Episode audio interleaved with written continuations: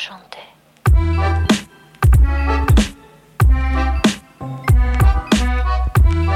Varmt välkomna ska ni vara till ett somrigt Toto 5. Det är dagen efter att Sverige har besegrat Schweiz med två mål mot ett. Och eh, vi är lite utspridda runt om i Europa. Eh, Petronella befinner sig i Italien, som egentligen är Grekland, och eh, Robin har hittat ner till eh, Lissabon, där Petronella var tidigare. Själv sitter jag i en studio i Stockholm. Tror att någon tar ansvar för att det här Ja, eh, funkar. verkligen. Idag har vi såklart eh, stort fokus på eh, det som hände igår. Eh, jag tänker på, givetvis då, matchen mellan Portugal och Holland. Ah, inte speciellt mycket. Däremot Sverige mot Schweiz. Jag tänker att jag börjar i, i liksom ändan som ni kanske missar lite när ni är ute och reser. Det är ju då den stora kritikstorm som har kommit mot det svenska landslaget efter den här matchen. Många som förväntade sig att Sverige skulle vinna stort. Många som eh, givetvis eh, efter uppgifterna kom då om magsjuka i det schweiziska stallet, fick ännu större övertygelse om att det här motståndet, det ska bara slaktas. Man såg träningsmatcherna inför de stora förlustsiffrorna som eh, Schweiz eh, hade haft då. Men det blev en betydligt tajtare historia. Innan vi går liksom in på era åsikter kring det, så vill jag bara säga, liksom, eller komma med en liten spaning. Och eh, Det är då att det svenska damlandslaget eh, få, har sällan fått liksom, kritik sådär, utan det har, det har, det har snarare varit kritik mot att man har varit liksom, lite för gull, gullig mot det svenska landslaget. Eh, och eh, ja, men att det generellt sett överlag liksom, daltas lite för mycket med, med damlandslaget. Och eh, känslan är nu att media har känt av det här och att man har haft möten på redaktionerna inför det här mästerskapet och eh, sagt liksom att nu ska vi behandla, ska vi vara jämlika så ska vi behandla det svenska damlandslaget på samma sätt som vi hanterar liksom all fotboll. Det ska vara kritik i krönikor, det ska vara kritik i studios och så vidare. Så, så jag då som har varit eh, en, eh, en person från media som har tyckt att det har gullats för mycket när Jens Fjällström inte tycker att en felpass är speciellt dålig och så vidare och så vidare. Eh, Ställer mig nu på den andra sidan och tycker att det, det kritiseras för mycket efter matchen igår. Eh, men eh, är ni Tycker med på min lilla spaning att det liksom, ja nu, nu är ni utomlands, men Alltså- ni har säkert läst en del, så här, att, det, att det var absolut. jävligt mycket kritik efter eh, matchen mot Schweiz Men- igår. Va, varför? Men alltså varför tycker du att det kritiseras för mycket? Nej, alltså jag, jag tycker väl inte att eh, det var så jävla dåligt. Vi vann med 2-1. Jag är ju av, eh, eh, alltså om jag nu ska ta min åsikt om 2-1 mot Schweiz, eh, eh, Dels så var ju Sverige betydligt bättre än Schweiz. Eh, Det är saker som kanske inte stämde på plan, det finns saker att utveckla och så vidare. Men det är ju ett gruppspel och alla vet ju att eh, man ska absolut inte överprestera ett gruppspel. Man ska göra vad som krävs för att ta sig vidare och så, så tar vi det därifrån. Nu finns det ett scenario här där vi kan få möta Frankrike i kvarten. Jag är med på det. Vi ska göra så många mål som möjligt. Men Eh, för, för att liksom gå tillbaka i fotbollshistorien och inte vara en ignorant jävel som inte kan sin fotbollshistoria, så kan jag ju säga att eh, de länderna som i slutändan vinner eh, mästerskapen, de har sällan slaktat i träningsmatcher inför ett mästerskap, eller för den delen i gruppspelet. Utan gruppspelet är fortfarande en sträcka mot eh, slutspelet. Det det, det jag tycker där i den, eh, jag, jag kan tycka att ganska mycket kritik för just gårdagsmatchen och insatsen och, och vissa val som Gerhardsson gör är, är fullt befogat. Det som jag däremot håller med till 100% om i, om säger, i din spaning där är lite, det vet jag att vi har, eh, vi har pratat om lite vid sidan av också, det är ju att mediauppbyggnaden inför det här mästerskapet var så extremt präglad av gulligullande och att man köpt in sig på att det här är Sveriges väg eh, mot Wembley och det här laget, vårt älskade gulblått, ska, ska vinna EM-guld och allt är fantastiskt och alla är så himla glada.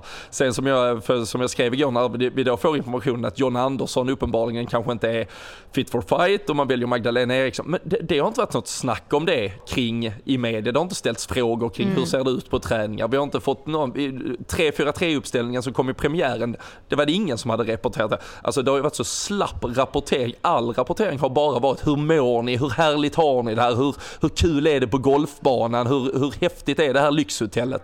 Så, så därför blir det ju nästan lite, alltså det hade ju i alla fall varit skönare om du kommer med kritik, lite, alltså någon form av kanske konstruktiv kritik i, som kommer eller följer av att du själv har fört diskussioner, höjt frågor i media. Du är ju på plats och kan bevaka. Men jag håller med som du säger att nu tror jag att många har känt så här att oj, vad fan vi har ju bara varit med här och suttit bredvid på deras lilla lyxresort i tre veckor. Vi kanske också ska börja tycka någonting kring det här laget så att det blir någonting och då kom allting på en och samma gång och allting som har kommit kommit, tycker jag är lite, alltså det är väldigt platt och grunt. Jag hade velat ha diskussioner kring eh, ja, men, eh, uppställningar, formation, spe, val av spelare. Det är det inte så mycket diskussion kring. Det är bara det här att, ja men är vi inte bättre? Alltså det, det är jävligt slappt diskuterat kring det, så det mm. köper jag till 100%. Vad säger du Petra? Nej, men, och, och jag kan tycka så här, alltså Ja, jag tycker att man ska kritisera eh, landslaget sett till hur matchen såg ut och jag tycker inte att det är bra nog utifrån hur bra de faktiskt kan vara. Ifall jag tänker på, absolut, jag, jag kan hålla med om att så här, nej, du behöver inte överprestera i ett gruppspel, för det handlar om att vinna och du ska ta dig vidare och det är det viktigaste. Och sen ibland så här, ja, då får det väl vara ett jävla skitspel bara så länge vi gör mål och tar tre poäng. Men ifall jag jämför med exempelvis OS då från förra året, när jag kommer ihåg liksom Sveriges första match mot o eh, USA, när man går in, kör över USA, vinner med 3-0 och har ett jävla flow i hela gruppspelet om man går till OS-final. Då hade man ju verkligen en känsla att så här, wow, det här laget är på gång. Det är, det är det här mästerskapet det kan hända liksom.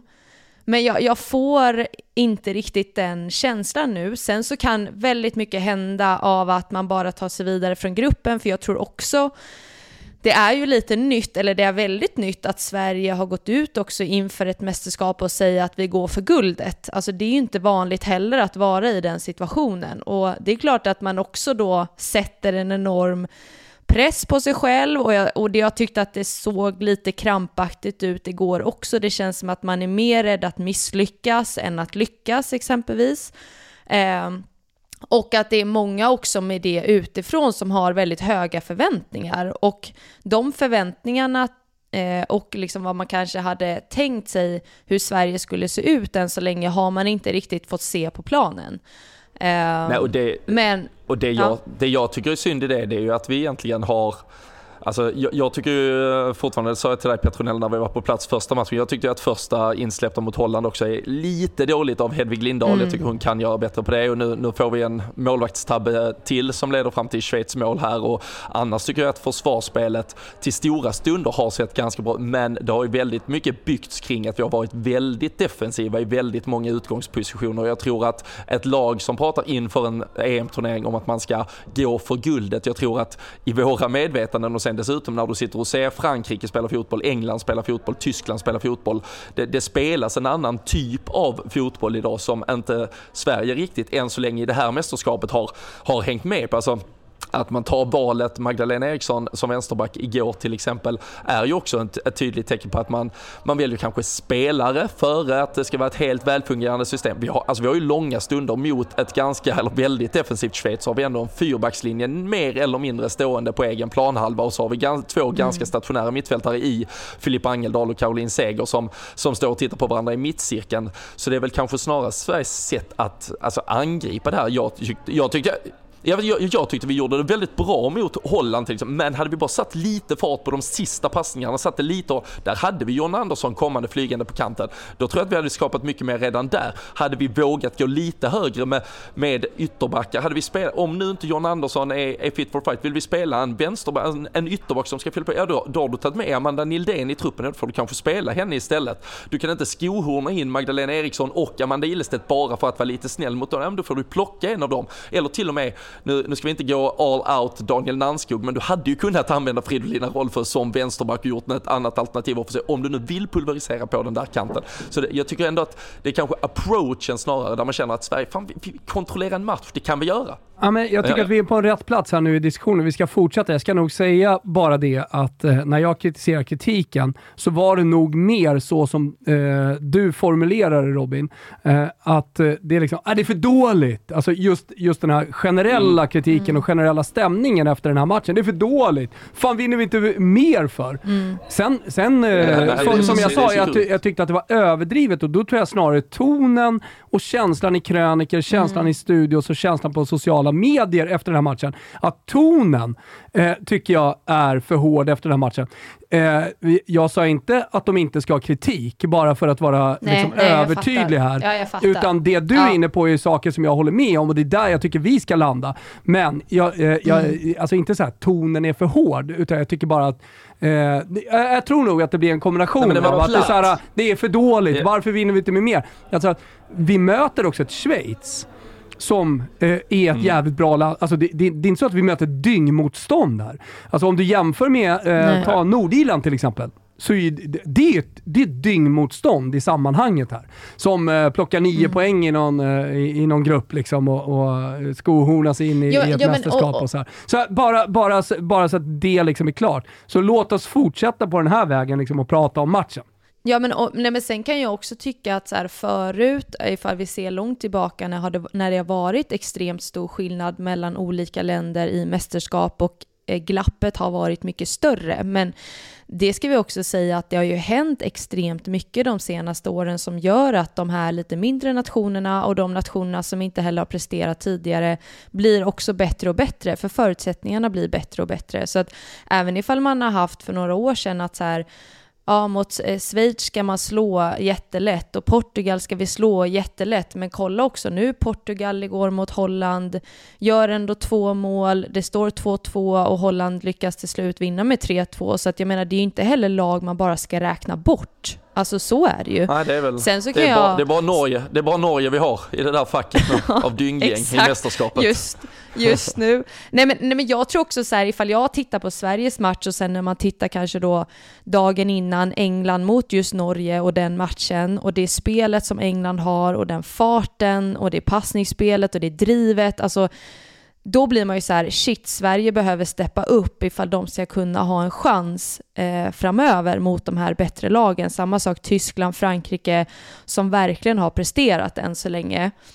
Men samtidigt vet man ju också vilken kapacitet som finns i det svenska laget när de är som bäst. Och jag tror också när det väl gäller så kommer de kunna prestera. Det är jag övertygad om. Det som blir, det som blir livsfarligt, livsfarligt här nu är ju att äh, även om jag, jag, man var ju verkligen rädd för att äh, Holland skulle dra ifrån mer i målskillnadsracet när de hade 2-0 efter en dryg kvart eller vad det var mot, mot Portugal här. Men äh, nu, nu har de ju bara då fördelen av ett mål mer gjort. Vi har ju exakt samma målskillnad i alla fall. Men allt annat lika så kommer vi ju tvåa i gruppen just nu så vi måste ju ändå vinna med, med mer eller göra fler mål än Holland och vinna på samma sätt i så fall i den avslutande matchen. Och, och det kommer ju alltså mot Portugal, man vill ju oavsett vad- vi eventuellt slutar, om vi slutar ett eller två, så vill man i alla fall se ett Sverige som tar mycket mer offensiva risker, alltså där, där det finns en annan vilja att sätta den svåra pass. Jag tycker vi ser det lite de sista 4-5 minuterna, eller 4-5, kanske 14-15 snarare, där uh, Rebecka Blomqvist dels kommer in med en, en superhärlig energi i det, uh, blir rånad på sitt Ja. mål också och eh, såklart ett, ett tröttkört Schweiz är, är det, men det är ändå ett Sverige som sätter bollen. Målet, eh, fantastiskt, eh, Fridolinas mål framförallt, där vi, där vi spelar oss fram. Sen är ju Bennison-skott en delikatess i sig, men alltså det finns ju ändå tendenser i det här, men jag tycker att det är för många spelare som vid lite för många tillfällen väljer den lite enklare, lite tråkiga, lite försiktiga lösningen hela tiden, utan sätt fart på de här spelarna. Vi har så pass mycket duktiga spelare och sen också i Gerhardssons utgångspositioner att vi måste, åtminstone med båda ytterbackarna, måste vi komma upp ett par meter. Vi måste vara mer involverade. Alltså i, du ser varenda modernt fotbollslag idag som spelar på den yttersta scenen, både på, på herr och damsidan, då är dina ytterbackar med och, och dirigerar i anfallet och den andra kommer stormande in från den andra kanten. Det, det krävs för att vi ska överlasta och kunna ta oss an de absolut bästa lagen i den här turneringen. Nej, men, och, och jag kan ju tycka ifall man ser till då Magda som eh, inte börjar matchen bra alls på sin vänsterbacksposition och nej, hon har kanske inte spelat där jättemycket senaste tiden, men hon har ändå spelat där. Alltså det är inte en helt ny position för henne och där kan jag också tycka att man lite så här eh, det blir någon sorts undanflykt att så nej men hon är inte så van vid den positionen och det är så här, jo fast hon är ändå van vid den positionen. Alltså hon har spelat där väldigt mycket. Hon var vänsterback från början och sen har blivit mittback så att jag menar det är inte en helt ovan position för henne att ta. Men det känns som att så här, hon kommer väldigt fel in i det, gör jättekonstiga passningar, missar mycket och även den hemåtpassningen när det nästan blir ett friläge till Ramona Bachmann och det blir ett farligt läge. Och då känns det som att hon blir liksom osäker och det gör att hon vågar inte fylla på, hon tänker mer defensivt än offensivt och då tappar vi hela mm inläggsspelet, hela den offensiva kraften på just vänsterkanten. Alltså för att Fridolina Rolfö vill ju gärna dra sig in väldigt mycket i banan återigen som hon gjorde sist. Men hon har ju ingen utanför sig som hon kan hitta ut till och Nej, liksom fylla på. Det funkade ju bra eh, med John Andersson där, alltså i den andra uppställningen. Exakt. vi ja, fick en bättre vet. offensiv, Exakt. även om den här kändes eh, mer framtung, så hade vi ändå en bättre offensiv mm. eh, i matchen mot Holland. Ja, och det, och det är ju där man känner, hade detta varit, eh, hade vi haft eh, John Andersson frisk istället, då hade, jag ju, alltså, då hade man ju sett, eh, det var ju i alla fall det vi var inne på, alltså en fyrbackslinje där John Andersson var kvar i ytterbackspositionen, men att du bara då spelar två mittbackar istället. Och där, återigen, nu, nu, nu kom det ju uppgifterna först efter att startelvan kom ut där, att det kanske hade varit lite känningar och man visste inte om hon hade varit redo för ja, men hur mycket speltid, men det, det ändå kommer tillbaka till det här, det är också lite så här, okej, okay, när, när, skulle du eventuellt använda Amanda Nildén i den här, uh, eller EM-turneringen mm. i så fall? Om, om du nu i en match mot, mot Schweiz här inte vågar riktigt göra det, då, då kanske du inte har tanke på att hon ska spela överhuvudtaget. Och det, är hon bara med för att se och lära? Har du plats till det i en 23-mannatrupp? Ja, jag vet inte riktigt. Men uh, jag tyckte det var ett, lite för fegt Sverige. Jag vet inte om det var taktiskt liksom, från Gerhardsson att Magda skulle stanna så mycket eller att hon kände, precis som du var inne på, alltså hon kommer ju fel in nu. Nu var det ju absolut ingen straff heller, den som, den som blåste straff i början, nej, men det är ändå nej, ett nej, exempel på att hon låg på, ja.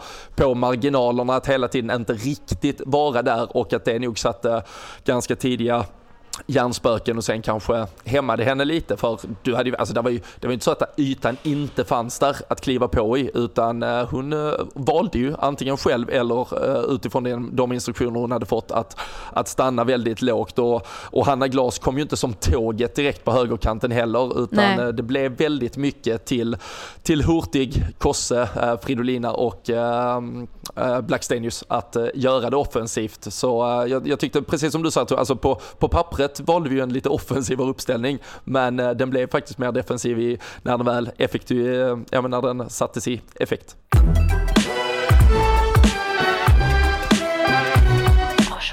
Vi är sponsrade av Fodora som idag är Sveriges populäraste Q-handelplattform för hemleverans. Fodora har exakt det du behöver, minuter från din dörr. Restaurangmat, matvaror från Fodora Market, butiker och Fodora finns på över 200 platser i landet. Så man kan beställa mat antingen hem till dörren eller via pickup och svänga förbi restaurangen och plocka upp maten på väg till matchen eller storbildsskärmen, var man nu ska någonstans. Otroliga Fodora. Ja, och precis, alltså som sagt en mästerskapssommar, man samlar kanske det blir lite impulsiv, man bara samlar hela gänget från ingenstans och hur löser vi käket? Rätt Vad är det för käk som löser? Du är anglofil. Du ja, går inte till det, det, Buonasera närmsta pizza. Ja, fast eh, jag, jag är ju svag för det mesta. Och, ja, det är så. Och, ja, och sen, sen, är det ju ett utbud som är helt enormt också, så man bör, får börja sortera lite. Asiatiskt är lite som gäller just nu faktiskt. Ja, det är så? Ja, verkligen. Men ja. Eh, då är det bara att kika in på Foodora. det kommer absolut. garanterat finnas uh, asiatiskt, även på dina breddgrader Robin. Till och med där. I Stockholm vet ni ju utbudet. Tips här uppifrån om man är sugen på burgare. Bastard Burger till exempel kan man bara beställa rätt. Det gör vi ofta hit till kontoret. kommer de in sina, med sina fina rosa kläder här, Foodora. Jajamensan. Jaha, här pratar vi om Foodora. Finns det någon kod eller? Jajamensan! Koden är TOTO5 stavas med två M och då får man 100 kronor på sitt första köp och det gäller för nya kunder om man beställer i appen och det är giltigt fram till 31 juli eller tills 1000 beställningar är gjorda med koden. Minsta ordervärde är 200 kronor. Så nu är det bara att fixa mästerskapsfesten och inte tänka på matlagning. Nej exakt, du kan fokusera fullt på fotbollen, inramningen och så löser Foodora käket. Vi säger stort tack till Foodora som är med och möjliggör Tutski Femski. Här sitter vi och är stolta över vårt betalda samarbete tillsammans med Tre. Vi har tidigare sagt att eh, man kan ta med sig surfen till hela 80 länder. Hur många har du varit i? Är det 79 nu eller? Du har varit i nästan alla 80 länder Robin. Kanske, kanske är något kvar, men äh, det, det är ju otroligt smidigt. Vi, vi lever ju våra liv i mobiltelefonerna nu för tiden till mångt och mycket och äh, sommaren, så mycket nöje man kan konsumera via telefonen, då vill man ju ha med sig surfen var man än är. Ja, men så är det verkligen och någonting som jag tycker är viktigt äh, i och med att man använder telefon och mobila bredbandet så mycket är att man hela tiden får ett trevligt bemötande och att man hela tiden får hjälp och att det finns liksom en vilja att vilja hjälpa oss eh, som är kunder. Och där tycker jag verkligen tre sticker ut. Tre är ju det trevliga nätet så att säga. Ja precis, och vad den eh, är man behöver. Eh, lägga till något extra abonnemang till i familjen, barnen börjar bli tillräckligt stora kanske för en telefon, vad det nu än må vara, så känns det ju jäkligt bra att få den servicen där också. Och det är bra att du säger det, för vid sidan om mobiler och abonnemang så kan Tre också hjälpa till med mobilt bredband, prisvärda familjeabonnemang och en massa annat. Ja. Och det kan ju vara så att folk som lyssnar på det här inte har Tre. Ja, ni vet vad ni ska göra. Men det kan ju också vara så att man redan har Tre, men några i familjen kanske inte har, ah, kika in då, eh, ring deras kundservice eller hör av er till Tre på ett eller annat sätt eh, så kommer de kunna hjälpa er med eh, familjeabonnemang som är väldigt eh, bra. Eh, nu då, nu återstår det väl bara ut och resa. Jag har både Frankrike, Italien och Göteborg. Göteborg är ju fortfarande hemma, men det känns lite utomlands. Känns lite Gothia Cup. Eh, ta med sig surfen, lägga Exakt. sig där eh, under eh, parasollet och, och njuta av att kunna surfa in på Fabrizio Romanos Twitter. Det är väl det man gör. det är väl det man gör. Nej men bara hålla sig uppdaterad som sagt. Konsumera podcasts, njuta av streamingen, man surfar som hemma. Det är, äh, det är ju service när det är som bäst. Känn på det där, du kanske är eh, utomlands då, du har åkt på din semester och så på kvällen vill du bara kolla på en film. Mm. Och då tänker man på semester, man kanske inte kollar på film. Ja, men då har man surfen med sig. Då kan man bara ligga där i sängen och streama vilken rulle man vill. Hur bra som helst. Vi säger stort tack till tre som är med och möjliggör Toto 5.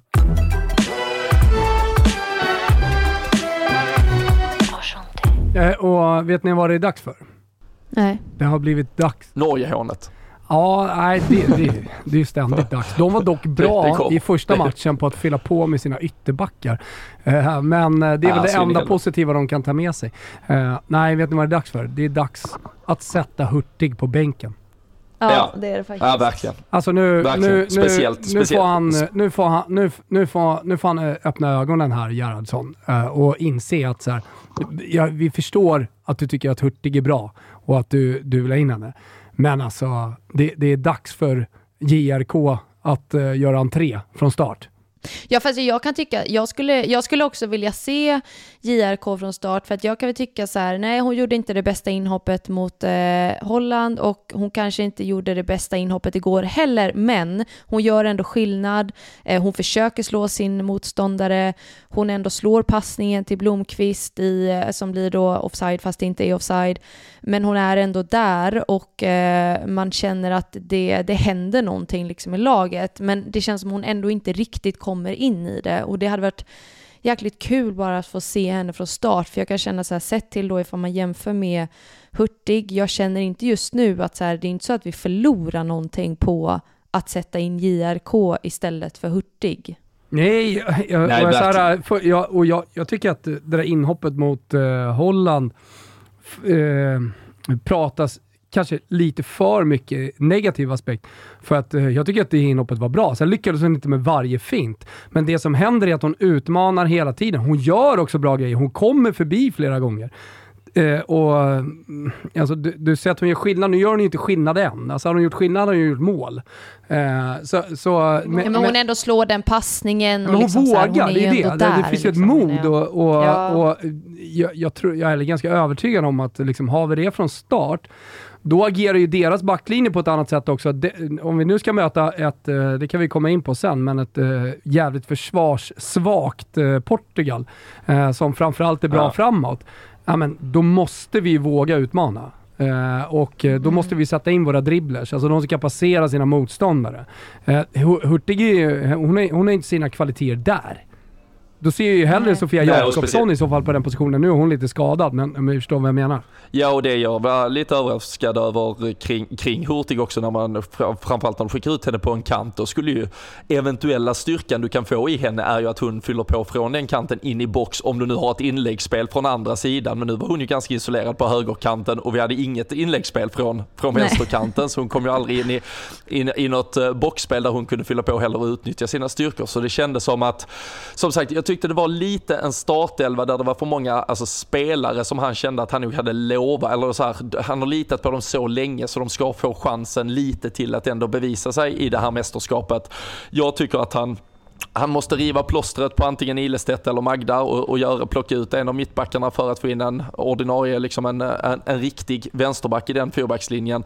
Han måste plocka ut Hurtig för att få in eh, Kaneryd. Det, det tycker jag är, är ganska givet och jag alltså, tycker också att vi, vi ser ändå, som ni alltså, det, det blir ändå en annan fart. Hon, hon slår bort på, det är ju en framförallt när vi kommer det från en hörna när vi är fyra Ja. mot en i stort sett och får ett otroligt omställningsspel när hon slår bort på och det, är- det är skitslarvigt men det är också så här om du hela tiden bara får en kvart, 20 minuter dessutom i pressade lägen, alltså det är vid lika lägen hela tiden, du ska in och du måste in och göra någonting. Det är inte så jävla roligt, alltså veta att du har den pressen att ja, du får de här minuterna till att eh, dels att vårt EM-hopp typ hänger på att ni levererar något och sen du måste bevisa dig nu för annars är det tack och hej tillbaks till bänken som vanligt igen efteråt. Så det, att, att ge henne starten mot ett Portugal som vi sa, de släppte in eh, två mål på en kvart här mot, eh, mot Holland, det var väl två mål på fyra minuter mot Schweiz. Alltså vi, vi måste ju bara ställa oss hur offensivt lutat som helst och bara köra direkt och dessutom då sända en signal bort till, till Holland-Schweiz att uh, holländskorna kommer få det rätt tufft om de ska hänga med i uh, målprotokollet i den kampen om första platsen i, gruppen också. Nej men och sen tycker jag det var intressant att se också efter eh, matchen mot Holland att man, alltså intervju med Johanna så säger hon ju också det att oh shit, man fick verkligen en reality check efter det här inhoppet och att det går väldigt fort och det är tuffa närkamper och det är ett annat tempo och sådär. Så att det är ju också liksom så här en ny, det är ju hennes första mästerskap. Så att jag menar det är ju också någonting nytt som man också ska komma in i. Och jag kan tänka mig att liksom adrenalinnivån att få hoppa in och den är ju väldigt hög och man vill visa så himla mycket och man vill göra så mycket rätt. Men då är det också lätt att man eh, blir lite stressad och att man kommer lite fel och slår. För, jag kan tycka så här ifall vi ser till allsvenska många gånger under den här säsongen så tycker jag att eh, JRK har varit eh, mycket bättre i passningsspelet, i just sista tredjedelen, att slå den avgörande passningen, att slå sin spelare. Alltså det har funnits ett annat, ja men lite lugn. Men jag tycker i de här två inhoppen har man sett lite tillbaka från det som var förr, att så här, men slår en passning lite mitt i ingenting eller på spelare, chansar väldigt mycket och inte har det här äh, samma lugn ser det i så sig. Nej, men man ser det så ofta på spelare som, du, du får en kvart och du ska konkurrera Ja, ut jag en- vet. En, någon om en position. Det, det, är för, det blir för stressat, det blir för mycket tankar i huvudet. Att, alltså på, på samma sätt som jag kanske kritiserar om startelvan för att ta det säkra alternativet hela tiden och, och vara lite för äh, fega eller trygga i sitt passningsspel så vill ju då en spelare som Johanna som när hon kommer in kanske då vara, var för kreativ, vara för liksom skapande i allting. Det måste vara så viktigt, måste vara den avgörande passningen. Det är ju rätt så skönt och glassigt att få komma in och kanske spela första kvart 20 minuterna precis som alla andra om du då går in från start istället och kunna bara rulla runt boll, få känna på den, utmana en gång, kanske tappa Exakt. den, utmana två och tre gånger också istället för att känna att ah, gör jag inte, nu, jag får antagligen en bra boll ute på kanten, gör jag inte finten rätt då och sätter den och sätter bollen i, i mål i stort sett, då, ah, då sket sig inhoppet. Så nej, eh, det är dags för, eh, för den startelva vi i stort sett har stått och skrikit om sen, eh, sen vi spelade in vårt första införavsnitt för ett par veckor sedan. Nu får vi, nu får vi fan hoppas. Det verkar ju som att Chris Härenstam hade lyssnat och anammat JRK i alla fall, så vi får hoppas att Gerhardsson lyssnar. Men alltså, eller hur? Också till. Nej men alltså jag, jag blev såhär när jag hörde det, jag skrev till er i, ja, men alltså, jag skrev till er i gruppen, jag bara hallå hörde ni? Alltså, för jag har aldrig hört det uttrycket tidigare.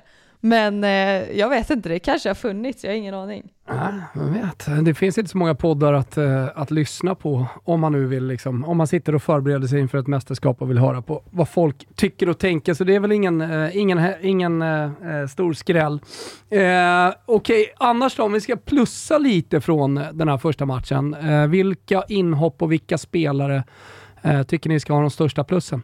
Alltså jag tycker, jag tycker Aslani igen alltså. Eh, jag tycker hon är eh, otroligt viktig i det här laget. Alltså hon försöker i alla fall. Hon hamnar i väldigt fina ytor framför backlinjen. Hon eh, försöker liksom alltid, kanske inte så här syns mest. Nej, kanske inte, men hon jobbar väldigt hårt, det ser man. Ehm, så jag tycker att hon, eh, absolut plus till henne utifrån den här matchen. Tony, Tony Gustafsson i, i studion hatade ju inte att, uh, att skrävla med hur, hur mycket hon styrde det svenska försvarsspelet i alla fall och, och, och plussa de delarna. Så det, det, nej men det, det är såklart en, en del i hennes spel också. Men uh, jag tycker när vi nästan är en halvtimme in här lite drygt och inte har pratat Hanna Bennissons inhopp och avgörande mål så, så måste det ju såklart, såklart ändå ja, med. Verkligen. det är ju inte att ett mål gör, gör såklart inte per automatik automatik en, en 5 plus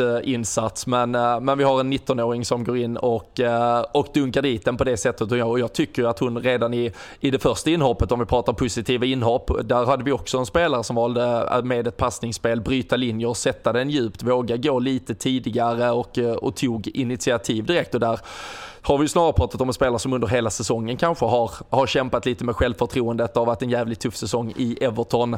Vi hade någon av matcherna här i våras var det mot, uh, mot Irland i uh, VM-kvalet när hon fick spela när man inte kände att ja, men det klaffar aldrig riktigt. Det, utan det är liksom, det måste typ vara seger Angeldal hela tiden. Vi har inte riktigt ett tycker alternativ ändå att hon har gjort där, bra tycker... landslag, alltså så här, sett till om man jämför med Brighton, tycker jag ändå hon har gjort bra uh, inhopp och, och liksom gjort, gjort bra landskamper.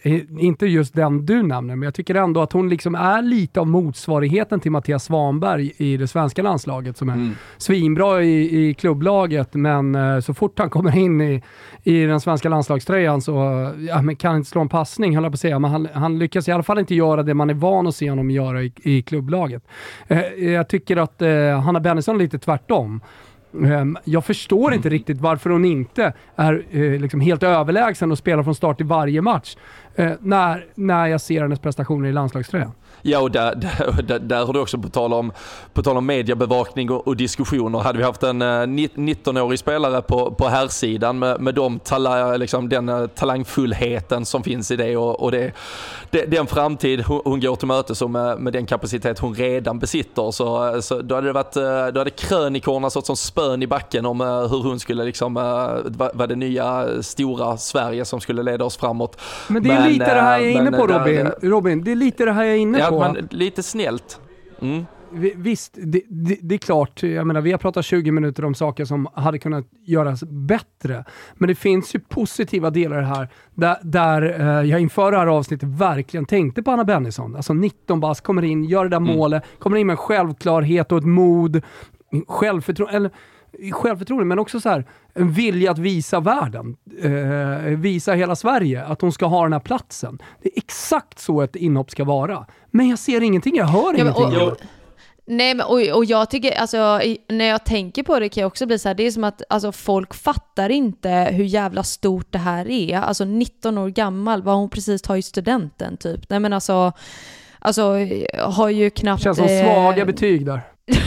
nej men alltså så här att att eh, hon har så mycket kvar egentligen att ge, men 19 år gammal, går in i den här matchen, väldigt avgörande och gör det här målet och sen så gör den här prestationen och är så ung fortfarande och jag tycker inte man ser det, alltså skulle man titta på henne bara, det är inte så att man bara, hon är 19 år. Nej, men det, du har ju alltid det emot dig när du slår igenom för tidigt. Eh, det, det vet ju du också tror jag. Alltså en Alexander Isak eh, kan man ju känna, vissa kände för två år sedan typ redan att äh, det, blir, det blir inget så här. Nu har han varit kass i tre och så bara, just det, han är ju fortfarande 19 bast typ och, och, och sådär. Så det är ju, ja, det, det, är alltid lite att det ligger i en, eh, en vågskål mot dig nästan, att du, att du har varit för bra för tidigt. Hade, hade det här istället varit hennes första landskamp så då, är det ju liksom, då hade det varit klang och jubel, men nu är det som att man nästan förväntar sig stor dåd från, från den här 90 vi, vi, vi kan ju nästan, vi får ju liksom gå, gå, gå tillbaka till oss själva som inte, man såg inte henne riktigt som ett stjärnskott inför turneringen för att hon känns som en så given och, och homogen del av det här laget. Men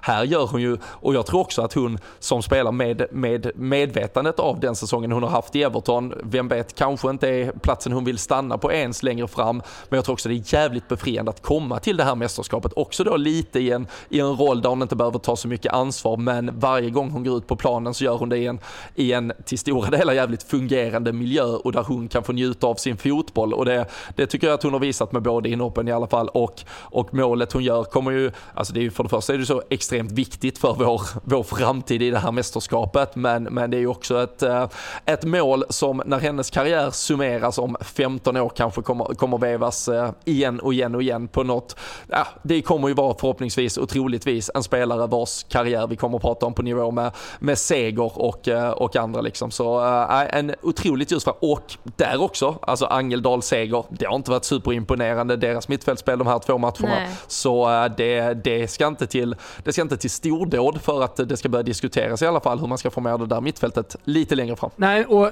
jag läser till exempel Petra Thoréns krönika här, som är rubriksatt “Helt bedrövligt, finns anledning till oro”. Eh, och sen så är det liksom tre punkter, den är plusinlåst här så att eh, jag, jag, jag, får inte hela, men det, det, den är summerad då eh, med första halvlek var helt bedrövlig, finns anledning till oro, finns inte det som krävs för EM-guld. Alltså var, var är Oj. Hanna Bennison? Alltså för mig är det en rubrik nog. Alltså, eh, om Noah Bachner hade skrivit en krönika om den här matchen så eh, är jag helt övertygad om att den krönikan hade handlat om Hanna Bennison. Ja men du har en svensk 19-åring, ja, men du har en svensk 19-åring som går in och avgör en, av, alltså det är en EM-match som tar oss mot ett slutspel. Men har vi förlorat Robin? Ursäkta, har vi torskat? Nej, har det... vi spelat oavgjort? Eller har vi vunnit mot Schweiz? Det är det jag undrar. Nej, och det, och det är där jag menar lite, jag tycker vi har, har börjat landa bra i det. Alltså det finns liksom delar att ta, alltså så här, okej, okay, vi hade kunnat förvänta oss mer. Det finns saker vi kan göra bättre, men vi har vunnit. Det var det viktigaste. Det finns ett par, tre, fyra positiva delar att ta med, som du säger, Kosse, bra i båda de här matcherna, jätteviktigt att hon är bra, sparkapital i en Fridolina Rolfö som ändå, nu får hon göra sitt mål, så då kan hon glömma det. Stina Blackstenius, ja och Stina Blackstenius har vi inte ens sett röken av än, där kommer det kunna hända mer saker. Um, som sagt, jag, jag vill ha en, eh, alltså och mer jag, speed och, och, och jag, jag, jag vill att vi Nej, nej men det, det jag ville säga också, så här, jag har ju fastnat skitmycket för Nathalie Björn. nej men alltså jag tycker att hon är helt jävla överlägsen också där bak i backlinjen och där känner jag mig också extremt trygg att ha en så bra back, alltså både offensivt och defensivt, men som också kan slå lagdelar med sina passningar. Kanske inte så mycket jag blev lite irriterad igår att hon får hamna på vänster innebacksposition för då kan hon inte använda sin högerfot lika mycket liksom i uppspelsfas utan det blir mest att hon får liksom spela sidleds eh, och det stör mig lite. Men ändå att man har en så bra spelare i backlinjen det känner jag mig otroligt trygg med eh, och det är väldigt bra att eh, hon är på den nivån som hon är. Och jag fick lite rapporter även eh, på plats eh, från några som var där igår också och de var också så här, eh, alltså Björn är helt överlägsen. Hon är så jävla bra. Eh, så det, det tycker jag också är väldigt kul för det, ibland är det lätt att man glömmer så här, jag tycker också mycket fokus på offensiva eh, prestationer och kanske de offensiva positionerna också med tanke på att eh, vi möter Schweiz och nu framöver Portugal och det är de som ska göra skillnad mest. Men även att man så här vill, att jag vill verkligen lyfta henne för att jag tycker att än så länge så har hon gått in och gjort två helt fantastiska prestationer. Sen tycker inte jag att man behöver egentligen, alltså om man tänker alltså mittbacks, mittbacks eh, alltså om hon spelar på vänster eller höger där med tanke på, hade vi bara haft en, en mer offensiv vänsterkant så, så tycker jag att hon är perfekt positionerad där med sin högerfot att, att sätta de bollarna ja, du kan sätta långa ja. där istället. Ja, så, så det, det känner jag inte, och det, därför ty, jag tycker inte det är något som väger liksom för eller emot om, om det är hon som, alltså om det är på eventuellt bekostnad av Magdalena Eriksson eller på uh, Amanda Ilestedts bekostnad. Jag tycker hon fungerar i, i vilken som av dem som helst och, ja, och som alltså, det, det ser inte ut det att, nu. Alltså, ja, hon... men det är inte det att hon funkar dåligt på vänster, men jag, jag, jag hade sett ännu mer eh, av hennes liksom, passningsfot från höger innerbacksposition, tror jag. Men mm. det är inte så att hon gör ja, en dålig nej, vi prestation. Jag, vi, eh, jag, jag, hoppas ju framförallt på att vi spelar med renodlade ytterbackar både mot Portugal och framöver. Och då, då blir det ju till Gerhardsson att ta det där beslutet om, om det är Magda Ilestedt mm. eller om han ska, ska peta Björn igen trots att hon kanske har varit bäst av de tre, de här två inledande matcherna. Men eh, mm. äh, tittar man bara på, alltså, på vad de har gjort tidigare för honom i landslaget så ibland tenderar man att gå till det enkla valet. Eh, det hade varit fel val men eh, vi får se hur han eh, tänker. Förhoppningsvis finns det kritiska journalister på plats som tar reda på hur han tänker och känner inför matchen. Vi får se.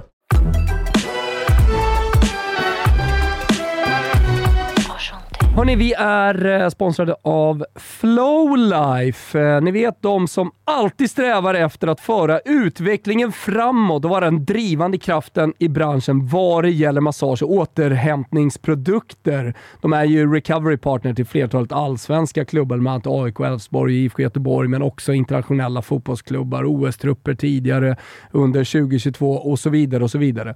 Eh, men också för vanliga människor som du och jag. Jag använder Flow Pillow Heat. Jag använder Flow Gun. Min dotter till exempel, som bara är 13 år, älskar Flow Gun Pocket som hon kör eh, efter träningar och mellan matcher nu under sommaren när det är väldigt mycket kupper och så vidare.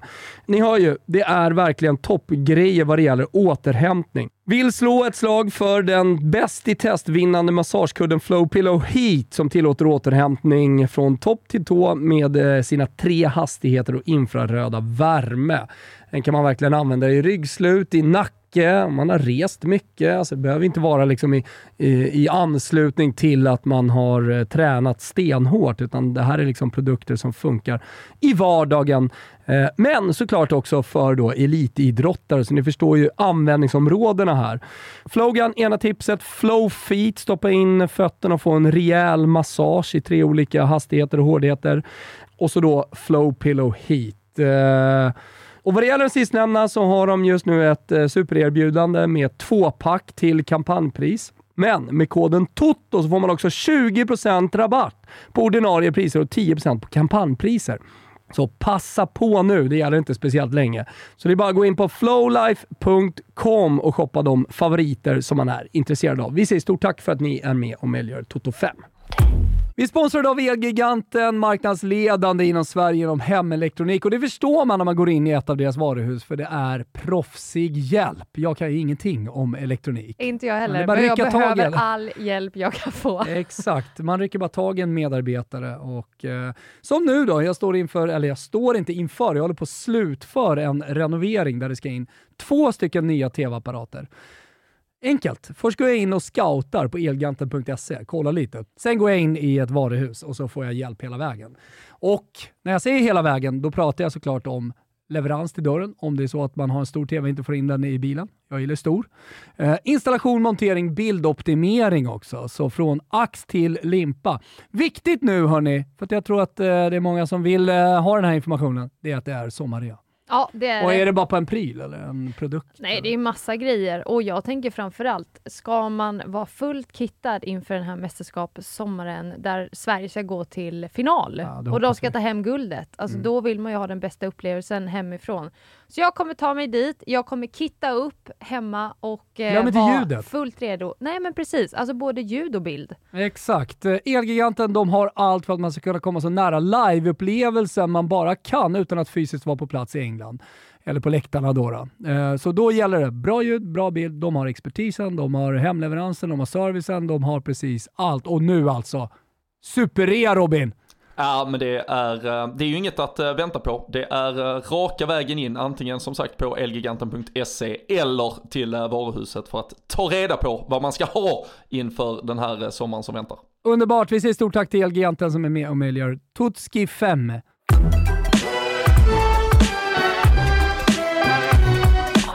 Om det, om det finns någonting positivt liksom med en lite sämre prestation men ändå fortfarande vinst, så är det att eh, Peter Gerhardsson eh, med stab ser ju också det som inte riktigt funkar. Det är inte så att han är blind i det här läget. Eh, mm. Och det är ju bra att den kommer då eh, i en match som man faktiskt ändå vinner. Eh, som man kan eh, förbättra. Ja. och att den inte kommer i, i en åttondelsfinal där man kryssar och åker ut på straffar mot ett sämre motstånd. Låt säga att vi vinner gruppen, vi hade slaktat Schweiz här nu. Får ett Italien eller ett Belgien och så kommer den här prestationen då. För uppenbarligen så har vi lite problem mm. med Schweiz, eh, som man skulle kunna jämföra lite med, med Belgien Italien i kvalitet. Italien, eh, Schweiz, eh, för er som inte har hängt med i Toto 5 tidigare, eh, har, har ju mött varandra väldigt mycket och det, de är ganska kvalitetsmässigt jämna de två landslagen. Eh, så, så, att det fin hade vi vunnit 3-0, säkrat lite grupps, eh, grupp, gruppsegern här, så skulle en sån här prestation eventuellt ha kunnat komma då i åttondelsfinalen.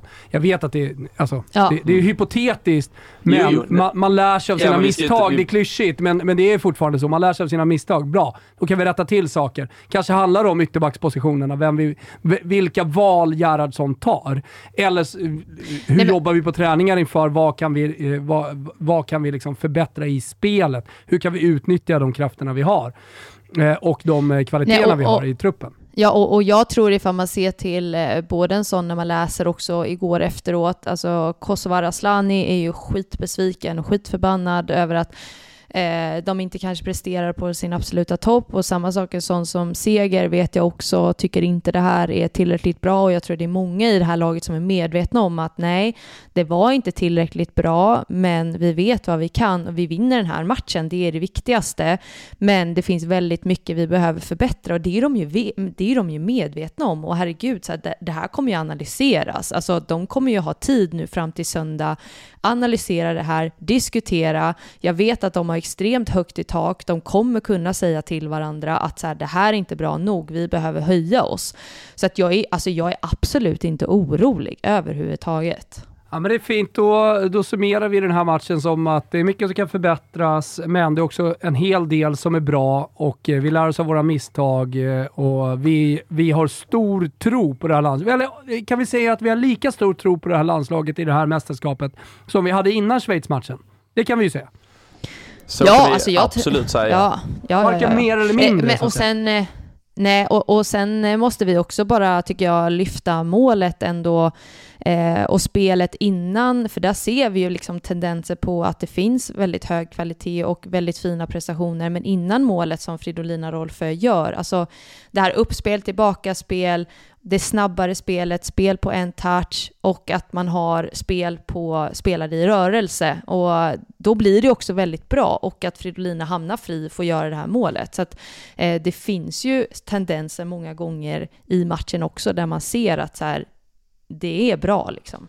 Absolut, eh, men eh, det jag bara ville fortsätta med där när man, eh, om vi diskuterar liksom att känslan före, före Schweiz eller efter Schweiz och att man känner på, på samma sätt. Det, det är också bara tror om vi ska ta mästerskapet lite i stort och lite det du var inne på inledningsvis Thomas med, med att kritiken kommer nu och det ser man ju på sociala medier också. Det är ju lite för att, alltså Sverige med all rätt, vi, vi är tvåa på världsrankingen, vi, vi går in i en grupp där vi har alla förutsättningar, kanske vinna gruppen, få en helt okej okay lottning i en kvartsfinal. Alltså det, det är ett ganska ganska bra upplagt mästerskap för att vi ska ha en rimlig chans. Alltså vi, vi behöver inte gå in på Lisa Dahlqvist procentsatser utan vi kan bara förhålla oss till att ja, men Sverige inför ett mästerskap, vi, vi var med ett av fem, sex, sju lag som hade en, en ganska god chans på att ta sig hela vägen. Men det jag tror att gemene man som sitter där hemma i soffan och då bara tänkt att oh, de spelade ju OS-final förra året och fan vad eh, vi är bra och sådär. De har ju inte sett en, mm. liksom en frame av det franska eh, landslaget eller det engelska landslaget eller det tyska landslaget eller det spanska landslaget eller för den saken skulle ha sett ett Barcelona Barcelona eller ett Bayern München eller ett Wolfsburg eller ett Lyon eller ett PSG eller ett Manchester City för det. Alltså det här är ju lag och ligor som idag på samma sätt som vi pratar på, på herrsidan med, med fotbollsländer som ligger i framkant och som liksom pumpar in pengar och som har extrema satsningar och där det idag spelas en, en helt otrolig fotboll. Jag tror snarare mm. det är det som, som folket som nu då sitter och rasar mot Sverige plötsligt, det är bara för att det är första gången de har sett det här franska landslaget spela fotboll eller sett det här engelska landslaget spela fotboll. Och så är de ju helt i chock över vad fan finns det andra lag som är, som är bra och som spelar så fin fotboll. Så jag tror snarare det är det som frustrationen bygger på, att Sverige fortfarande är det, det ganska ramstarka och trygga Sverige. Medan det idag faktiskt finns väldigt många landslag som spelar helt jävla exceptionell fotboll. Jag tror folk mest är förvånade över det och därmed då dömer ut Sveriges chanser från att äh, men nu, nu kan det ju såklart inte bli någonting. Men äh, mm. ja, det ska spelas om det några veckor till i alla fall. Ja, äh, jag, jag, jag håller fast vid att äh, det är lika, jag har lika stor tro på det här svenska landslaget som jag hade innan Schweiz-matchen i alla fall. Eh, varken mer eller mindre. Eh, ska vi ta någonting då, bara kort eh, i stora drag eh, om eh, det övriga som har hänt och jag tänker framförallt då på Holland mot eh, Portugal. Eh, jävligt öppen, svängig historia. Eh, och jag nämnde det innan, jag hörde att du fyllde på, eller att du nickade med, hörde jag genom eh, linan här Robin. Eh, att det är, det är ett Portugal som är jävligt bra framåt, men ruskigt svajar bakåt. Ja, och det återigen de, de här, eh, man, man, kan ju bara se hur de i omklädningsrummet inför Hollandsmatchen då efter att ha fått eh, två i nacken på fyra minuter mot, eh, mot Schweiz har sagt att nu, nu går vi ändå ut, försöker få lite lugn och ordning, kontrollera dem, vi låter positionerna sätta sig, ta det säkra alternativet först och sen så har man då 2-0 i nacken här efter en kvart också. Så det, det är ju ett Portugal som har stora problem med sitt försvarsspel. Samtidigt då i den andra vågskålen, alltså att de redan har gjort fyra mål. Hade vi, mm. hade vi gått till bett Betsson med en rubel om att Portugal skulle ha fyra mål på de två första matcherna så hade vi nog kunnat ha ett äh, ganska inte. trevligt spel. Så det, det har ju däremot överraskat verkligen offensivt. Så därför, vi kan ju absolut inte bara släppa alla tyglar och gå all out attack för det. Det kommer vi kunna liksom straffas rejält av här. Men det, det är fortfarande, tycker jag ändå, övervikt av den defensiva, alltså hur de blottar sig defensivt, där det kommer ges enorma chanser till Sverige. Jag står fast vid, jag tror jag sa det här förra eller senast också, att jag tycker det är skönt att vi avslutar mot Portugal. Jag tycker ändå det är den svagare av de här två lagen och den största chansen att göra, göra fler mål än motståndaren så att säga. Så, så det är ändå plus för oss. Istället för Ryssland, visst är det så? Ja, så är Precis. det. Ja. Men var det inte också det jag sa efter jag hade sett dem live? Jag bara, se upp för deras offensiv, för de är ändå bra. Alltså, eh, speciellt tycker jag Diana Silva och eh, Jessica Silva, som nu också har gjort varsitt mål, men de är otroligt bra de två där fram. Och oroar backlinjen hela tiden, men eh, jag håller med, defensiven eh, inte alls eh, lika bra. Och får hoppas att Sverige kan såra dem väldigt mycket på söndag. Det hade varit skönt med en liten så här islossning ifall Sverige kunde få till det för att bara få in lite mål, få lite trygghet, få en skön känsla i laget inför kommande matcher. Men vi vet också att ja, Portugal kan göra mål, det har vi sett och samma sak igår. Schweiz gör mål precis efter vi gör 1-0, slappnar av liten stund och eh, då smäller de till. Så att jag menar, det gäller ju att man fortfarande är påkopplad hela tiden. Jag säger samtidigt bara för att ändå alltså målet som, som vi släpper in där, jag, jag, vet ju inte vad, vad Hedvig gör, jag vet inte om hon blir rädd oh. för att krocka med någon eller varför hon kommer ut och bara fladdrar med handsken lite. Det, det, är, det är ju tyvärr för dåligt, för det, det är ju egentligen ett inspel som, som bara ska plockas ner och så är det ju inte ens en målchans. Sen är ju alltså, Ramona Bachmann gör det, gör det ju fantastiskt som borrar upp den från snyggt. det läget. Men hon ska ju inte ens ha chansen och det är alltså Hedvig lite, det, det, förstår, det var något skott där liksom så här, det, det, kommer rullande mot henne och så ska hon ändå ner och plocka ut det till en hörna. Så man bara, ah, alltså mästerskaps, eh, du pratar sätt och, och liksom vägar man vinner mästerskap Thomas, då vet vi också att det är en, en målvakt som lite står på huvudet och, och har eh, show rakt igenom och där, där är vi ju ett par pinnhål ifrån att ha, eh, att ha 100% i kapacitet just nu i alla fall. Så, så Hedvig måste ju verkligen också också uppa sitt game här och att hålla nolla mot Portugal hade väl varit en bra början i alla fall. Jag tror du ska nog i alla fall gå in i ett slutspel med en hållen nolla och eh, då, då ska man väl göra det mot Portugal i så fall. Håller med. Jag... Hur, sjuk, hur, eh, hur sjukt förresten att hon går till Djurgården? Jag vet inte om det är sjukt. Du berättar för mig jo, om det jag blev, jag blev, Jo, jag blev, jag blev jätteförvånad. Alltså, jag såg inte den komma överhuvudtaget. Bänkad i Atletico Madrid. Efter karriären. Ja, Bänkade ja. Atletico Madrid, äldre, vill komma hem till Stockholm och spela fotboll uh, i Sverige. det känns superrimligt för mig. Och med tanke på att vi har ett uppskjutet eh, EM nu då som vi egentligen spelar ett år för sent så har vi pratat om det är VM redan nästa år. Nu får hon ett kontrakt ja. på denna säsongen plus nästa om hon väljer att ta vidare sin landslagssatsning. Det, det beslutet och beskedet kommer väl komma efter att vi avslutar EM-turneringen. Och jag tror, alltså såvida det inte blir guld, då kanske hon säger tack och hej redan nu. Men, men allt mm. annat så är jag helt säker på att ska hon ändå göra en säsong i Djurgården, klart som fan att hon kommer fortsätta och försöka konkurrera i den där landslaget. Det måste ju, alltså Jennifer Falk måste ju blivit så trött när hon såg att hon skulle fortsätta ett tag till den jäveln liksom. Mm. Men äh, nej, vi, vi, får se. Ja, det, jag tycker det är fullt rimligt. Det är väl äh, perfekt för alla parter att hon kan avrunda där. Så äh, jättebra för Djurgården också såklart att få in Ja, alltså skitviktigt för Djurgården, men ja. Mm, tillbaka till EM då, kort bara. Vi eh, närmar oss ju ett riktigt drama i Grupp B, eh, där Spanien alltså förlorar mot Tyskland. Eh, Tyskland som bara ser för övrigt starkare och starkare ut. Vi har ju Ruben åka ut i kvartsfinal. Klart man kommer mm. sitta där och hålla, hålla tummarna. På, på Norge ska vi lita med. Vi ska lita på norskorna då i så fall. Det är rätt, rätt jobbigt. Jag Lite är svårt inte jätteimponerad kanske. av eh, det Spanien har visat upp hittills eh, och eh, Danmark har nu chansen i den här sista matchen mellan Spanien och Danmark att faktiskt ta, knipa den där andra platsen. Och det hade ju varit ett Eh, ja, eh, på tal om chockerande och bli förvånad och så vidare. Så eh, Spanien ut i gruppen, som ändå lever här nu, det hade ju varit otroligt. Ja, sen det, det ska jag säga, de har ju, de har ju fördelen av att uh, oavgjort resultat räcker ju, räcker ju för Spanien. Så, så det krävs ju en, en dunderinsats av Danmark och att man vinner Krävs en Pernilla Harder i dunderform här. Ja, hon har gjort första ja. nu i alla fall. Uh, kan hon jobba in två tröstmål i alla fall hade ju varit jävligt trevligt. Ja, men och det är inte så att Danmark heller övertygar mot eh, Finland, eh, där man kan tycka vanligtvis är Finland eh, ska ju kanske inte vara några, något motstånd så, eh, men man vinner ändå med 1-0 Danmark och eh, har förlorat tidigare då mot Tyskland med 4-0, så att det är ju det är ett lag som Ifall man ser det så så tycker jag att Spanien absolut ska vinna, men det har skett stora, stora skrällar än så länge, eller skrällar, men det har gjorts väldigt mycket mål och eh, det har presterats väldigt bra för många lag. Så att man, det är, jag tycker det är så svårt att ibland så här förutse hur en sån här match ska gå. För att alltså, Spanien, nej, de har inte övertygat, så att man vet ju inte tänkte bara säga det att eh, jag tycker att EM kom tillbaka i alla fall lite grann eh, med en ändå en tight match med ett eh, favorittippat Sverige mot Schweiz. Vi hade också ingen överkörning från Hollands sida mot Portugal efter liksom Norges megadebacle och ja, 08-torsk. Så kändes det som att här, ja, men man tappar lite trovärdighet. Jag hörde att jargongen liksom, eh, runt mig var lite såhär, vad fan är det här för någonting? Vad är det här för resultat? och sådär.